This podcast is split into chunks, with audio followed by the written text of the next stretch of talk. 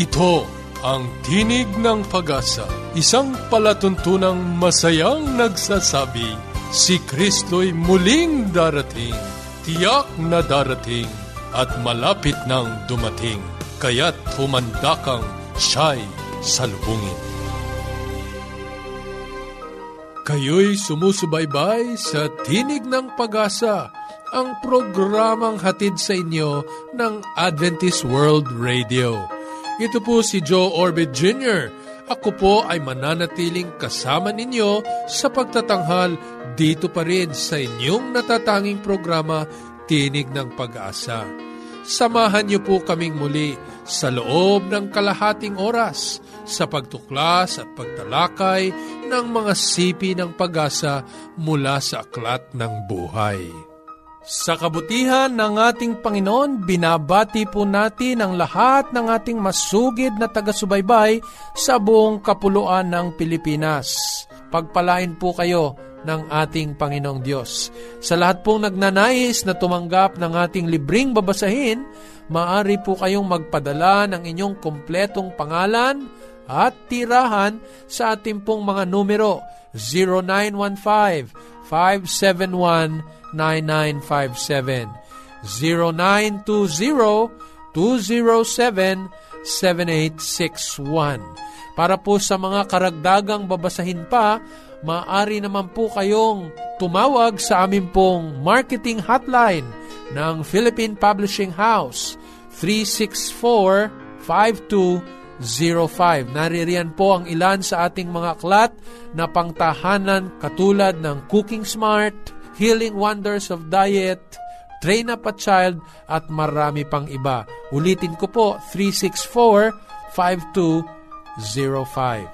Sa ating pong talakayang pangkalusugan, papaksain po natin ang pangkaraniwang karamdaman habang tayo po'y tumatanda, ang tinatawag na osteoporosis arthritis. Kasama natin dyan si Sister Joy Orbe. Sa ating pong pag-aaral ng kasulatan, itutuloy po natin ang ating itinabing paksa, ako at ang Diyos.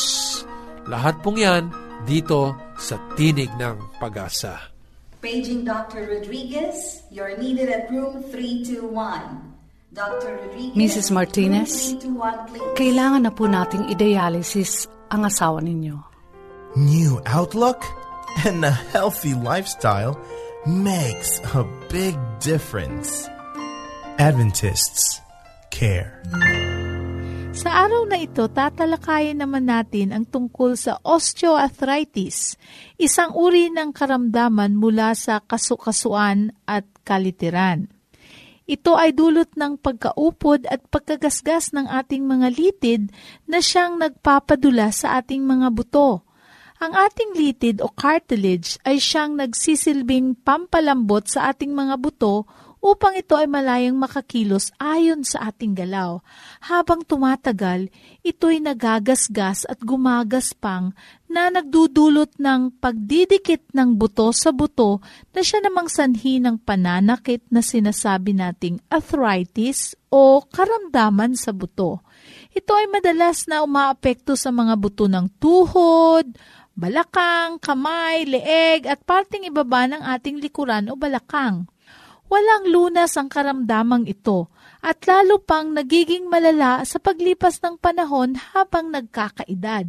Samantalang, maaari naman natin itong malunasan sa pamamagitan ng paggawa ng mga bagay-bagay na siya rin mismong ehersisyo para dito Matutunan na rin natin itong remedyohan habang tumatagal.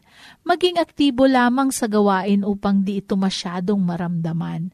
Ang simptomas po ng osteoarthritis ay lumalala na siyang nagdudulot ng pagkasira dito.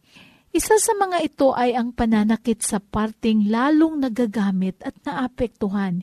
Ito ay lumalambot kapag pinipisil, pamamanhid, paninigas o pangangalay naman nito kapag bagong gising at kawalan ng lakas upang ito ay igalaw.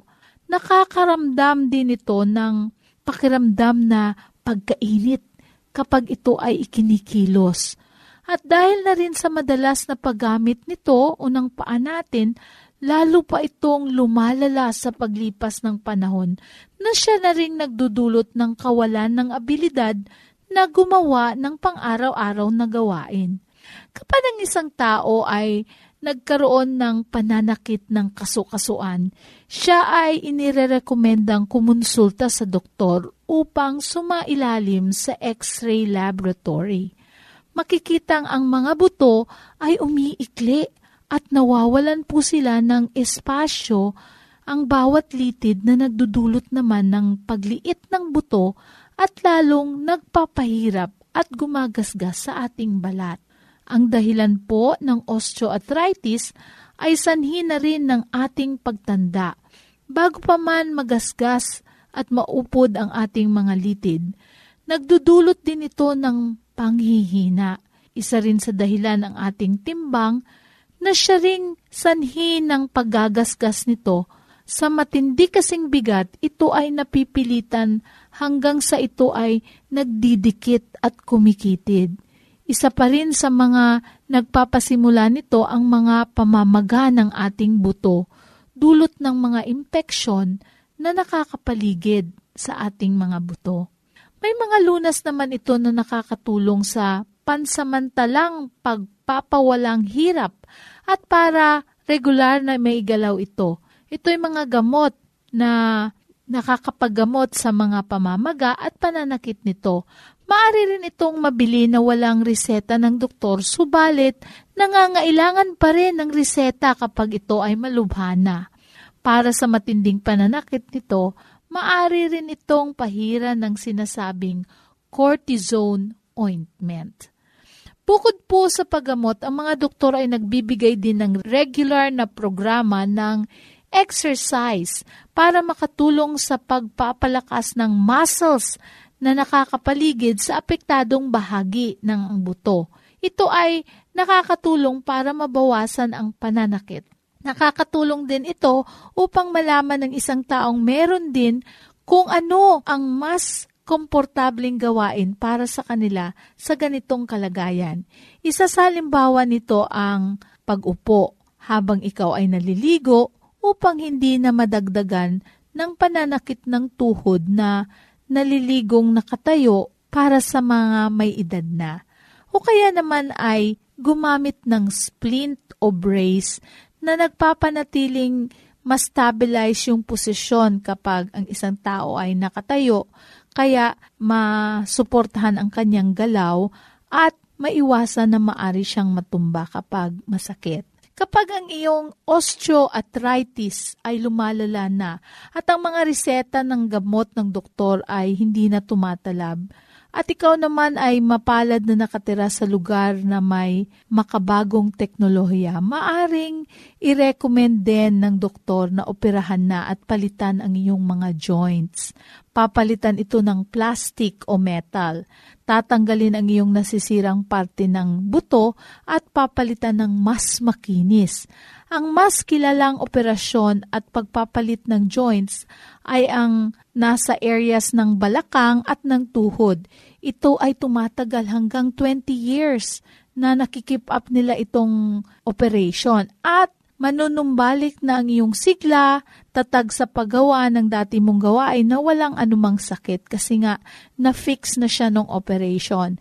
Maari din itong gawing permanente ng doktor upang hindi na ito muling sumakit pagkalipas ng panahon at hindi nyo na maramdaman ang bigat o pressure dun sa joints at sa mga buto nyo. Narito muli ang mga paraan kapag nararamdaman mo ang pananakit sa kasukasuan. Una, pahinga lang ng 12 to 24 hours.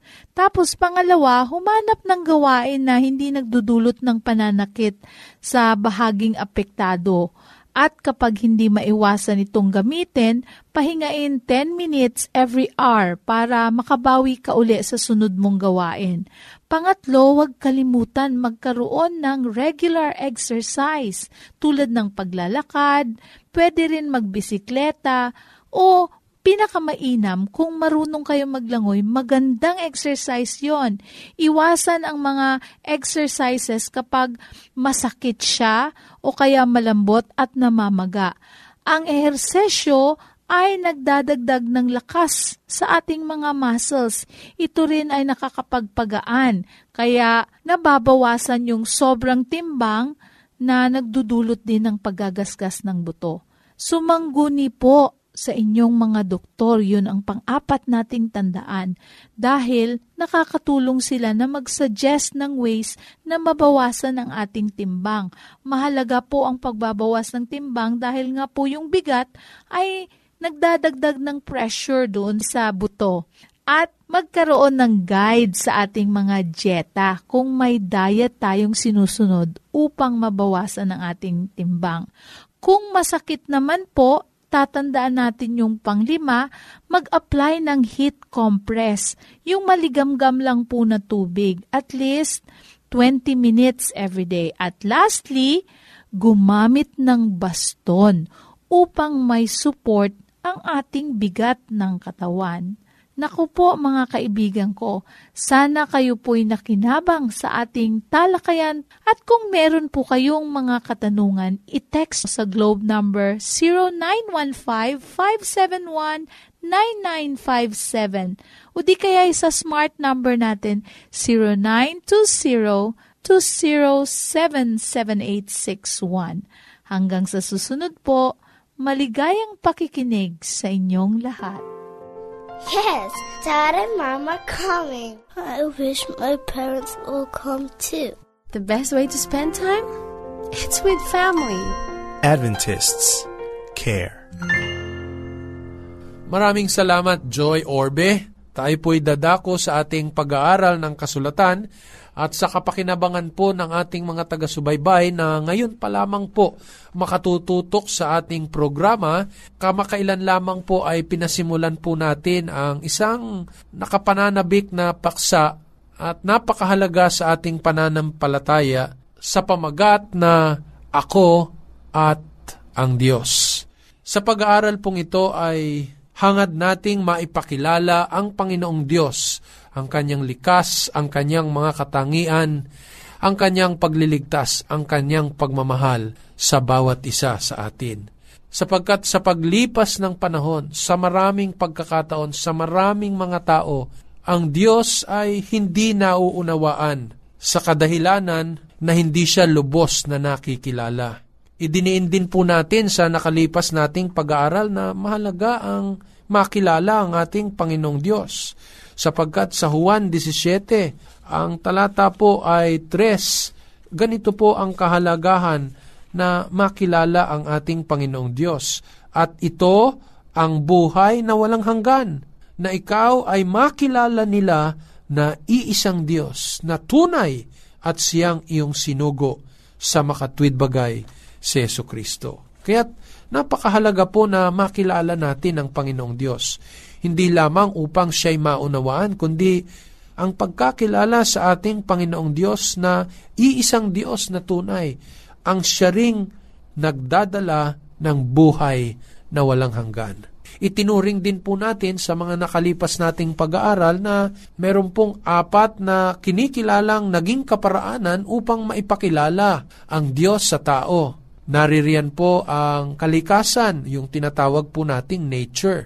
Lahat ng ito, may buhay at wala ay nagpapakilala sa isang makapangyarihang Diyos, matalinong Diyos, isang Diyos na nagmamahal, isang Diyos na lumalang ng tao. Subalit, ano ang maaring kaganapan kung ang kalikasan ay hindi maging lubos na paraan ng pagkilala sa Diyos. Papaano kung humagupit ang malalakas na bagyo, ang mga baha, ang mga lindol, lahat ng ito ay maaring magbigay ng maling pananaw tungkol sa likas ng ating Panginoon. Naririyan po ang ikalawang paraan at yan ay sa pamamagitan ng pag-ibig ng tao. Kaya't sa banal na kasulatan, marami tayong mababasa na iniakda at inihalin tulad ang pag-ibig ng isang ama sa kanyang anak sa pag-ibig ng Diyos sa kanyang mga nilalang. Ang pag-ibig ng isang ina sa kanyang sanggol, katulad din ang pag-ibig ng Diyos sa kanyang mga anak. Subalit, kung hindi maging sapat ang pag-ibig ng tao sa kanyang kapwa, maaring makalimutan ang tapat na pag-ibig ng Diyos. Kaya't naririyan ang ikatlong kaparaanan at yan ay ang kanyang mga salita. Sa banal na kasulatan, ipinakikilala ang kapangyarihan, ang pagliligtas, ang pag-ibig ng ating Panginoong Diyos. Subalit sa ating kapanahunan ngayon, sa dami ng maling mga mangangaral, maging ang salita ng Diyos ay hindi nauunawaan ng marami.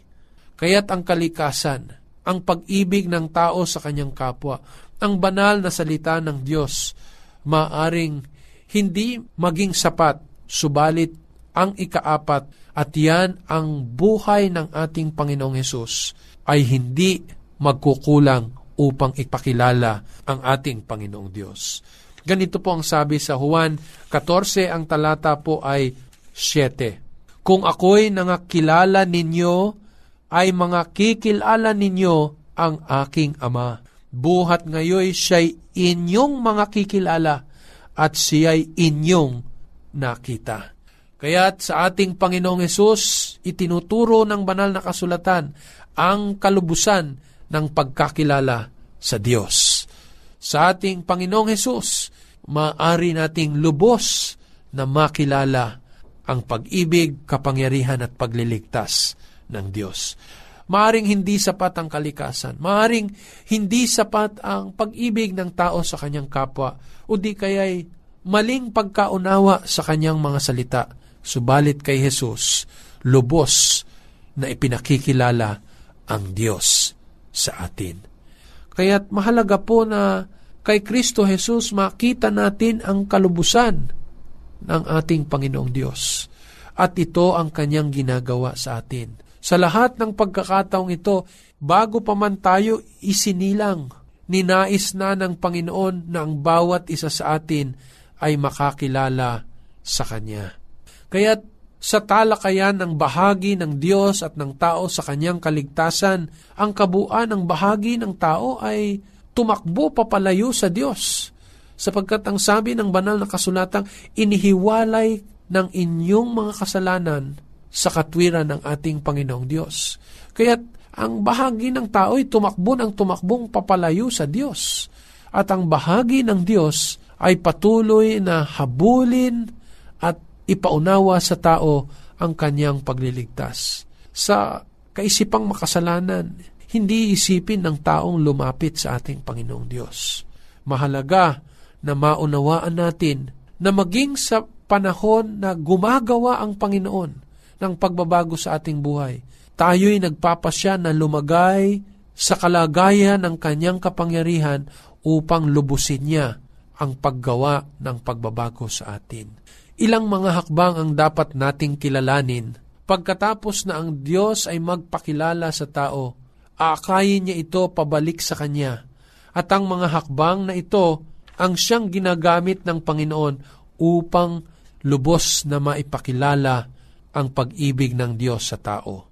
Kaibigan, sa iyong lakbaying kristyano, nasaan ka sa mga limang hakbang na ito? Dito makikita kung papaano tayo lumalakad kasama ang ating Panginoong Hesus. Sapagkat sa pamamagitan niya, isinasauli tayo ng Panginoong Hesus sa ating Diyos. Lahat po ng mga hakbang na ito ay ating pong masusumpungan sa tagpo ng ating Panginoong Hesus at ng babaeng Samaritana sa balon. Ang tagpo pong ito ay itinala sa Juan Kapitulo 4 sa isang pagkakataon, ang ating Panginoong Hesus na pagod na pagod sa paglalakbay ay naupo sa tabi ng balon ni Jacob. At dito'y nakatagpo niya ang isang babae na kanyang inakay upang dalhin sa kaalaman sa pagkakilala sa tubig na buhay. Pansinin ninyo ang mga hakbang na inilaan ng Diyos upang panumbalikin ang babaeng Samaritana. Una, gumawa siya ng tinatawag na desire. Yung pong pagnanais na magkamit ng isang mas mainam na bagay sa buhay. Alam niyo ang tao ay patuloy na humahanap ng makasasapat sa kanyang buhay. Halos yata sa lahat ng antas ng ating pamumuhay, walang tigil ang paghahanap ng kasapatan ang tao. sa pag-aaral, nais ng marami na hindi lamang kolehiyo ang kanilang maabot, kundi mas malalim pang mga pag-aaral hanggang sila'y mga maging dalubhasa. Higit pa rito'y walang kasapatan sa kanila ang paghahanap ng karunungan. Maging ang kayamanan, Pagkatapos na magkamit ng kaunting kayamanan, magpapatuloy ang tao na humanap ng mas marami pa, hindi sumasapat ang iniaalok ng sanlibutan. Walang kasapatan sa tao. Kaya't sa pagnanais ng tao na masapatan, nais niya ng higit na mas mainam na bagay. At ito ang ipinagkaloob ng ating Panginoong Hesus sa babaeng ito. Pansinin niyo po ang Juan Kapitulo 12, ang talata po ay 32. Kaya't sa pagkakataong ito nang makatagpo ng ating Panginoong Yesus ang babae sa balon, lalo siyang lumikha ng pagnanais upang ang babaeng ito ay makakilala sa Diyos. Humingi siya ng tubig. Subalit ang kanyang iniaalok kapalit ng tubig na ito ay ang tubig ng buhay. Katunayan ng kanyang wika, sa oras na siya ay magkamit at uminom ng tubig na ito, hindi na siya muling mauuhaw. Sa talatang 13, Kapitulo 4 ng Juan, sumagot si Jesus at sinabi sa kanya, ang bawat uminom ng tubig na ito ay muling mauuhaw. Datapwat ang sinumang umiinom ng tubig na sa kanya'y aking ibibigay ay hindi mauuhaw magpakailan paman. Kaya't gumawa ang Panginoon ng isang pagnanais o yung desire na magkaroon ng mas mainam pa. Hindi nagtagal, ginanap ng Panginoon ang ikalawang hakbang pagkatapos ng desire for something better o pagkauhaw o pagnanais ng isa pang mas mainam, gumawa siya ng ikalawa, yung tinatawag na knowledge. Ito po ang kaalaman. Nais ng Panginoon na makaalam ang babaeng ito Kaya't sa ganito ring paraan, ipinakilala ng Panginoon ang karunungan na batid niya ang puso ng babaeng ito. Ang karunungan na makilala ang tunay na Diyos. Mahalaga po ang kaalaman. Hindi sapat na tayo po'y magkaroon ng pagnanais sa mas mainam na mga bagay na masusumpungan kay Jesus. Kinakailangang saliksikin natin ang kanyang mga salita sa ganitong paraan, binubuksan ng Panginoon sa atin ang malalim na balon ng kaalaman upang sa ganitong pagkakaalam ay lalong lubos na makilala natin siya. Opo, ang pagkatakot sa Diyos ang siyang pinagmumulan ng kaalaman. Sa oras na gumawa ng pagnanais ang Panginoon sa ating puso, inilalatag niya ang maaring pagmula ng kaalaman upang lalo tayong mauhaw at saliksikin ang karunungan ng kanyang mga salita. Ikatlong hakbang, pagkatapos na ito'y maganap niya sa babaeng Samaritana, at ipinakilala niya ang kanyang kapangyarihang umalam ng mga lihim na bagay sa kanyang kaisipan, dinala niya ang babaeng ito sa tinatawag na conviction inusig ang kanyang puso upang kanyang madama ang isang kalagayang makasalanan sa kanyang buhay, na siya'y nangangailangan ng isang tunay na Panginoong Diyos. Pagkatapos na kanyang anyayahan ng babae sa pagturing ng kanyang asawa, ang sagot ng babaeng ito'y, wala akong asawa. Batid ng Diyos na siya'y nagsasabi ng katotohanan. At sa ganitong kalagayan, ipinakita ng Panginoon ang kanyang kalagayan na bilang makasalanan. Sa una, ikalawa, ikatlo, hanggang sa ikalimang asawa, walang maituturing na asawa ang babaeng ito. Sa kanyang buhay na napariwara, nais ng Panginoon na ipakilala ang kanyang pagkakasala. Sa Roma 3 Gs, itinala ng banal na kasulatan na walang sino man ang matwid, ang lahat ay nagkasala. Ang ikaapat na hakbang papalapit at patbalik sa ating Panginoon ay ang hakbang na makadama ng walang kakayahan o walang magagawa na mailigtas ang ganang kanyang sarili. Ito ipinadama niyang muli sa babaeng Samaritana. Kaya't sa Juan 15, ang talata ay 5, ganito ang pagdidiin ng mabuting aklat Ako ang puno ng ubas, kayo ang mga sanga, ang nananatili sa akin, at ako'y sa kanya ay siyang nagbubunga ng marami, sapagkat kung kayo'y hiwalay sa akin, ay wala kayong magagawa. Nais ng Panginoon na sa pagkadama ng babaeng ito ng kanyang pagiging makasalanan, ay makadama rin siya ng kawalan. At ito ang maguudyok sa kanya sa ikalimang hakbang ng pagsuko sa ating Panginoon. Ikalima ay yung tinatawag na surrender. Nais ng Panginoon na tayo'y lubos na magsuko ng ating buhay sa Kanya. Kaibigan, limang mga hakbang pabalik sa ating Panginoon ang nais niyang maranasan mo. Una, gumagawa siya ng pagnanais sa mas mabubuting mga bagay. Desire for something better. Ikalawa, ipagkakaloob niya sa iyo ang karunungan upang maging sapat ito na gumawa ng pagkakadama na wala tayong magagawa na hiwalay sa Kanya. Ang ikatlo ay yung tinatawag na conviction.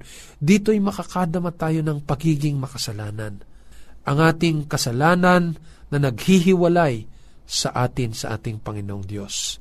At kung tayo'y makadama ng pagiging makasalanan, kinakailangang makita natin ang ating kawalan upang tayo'y makapanumbalik sa Diyos.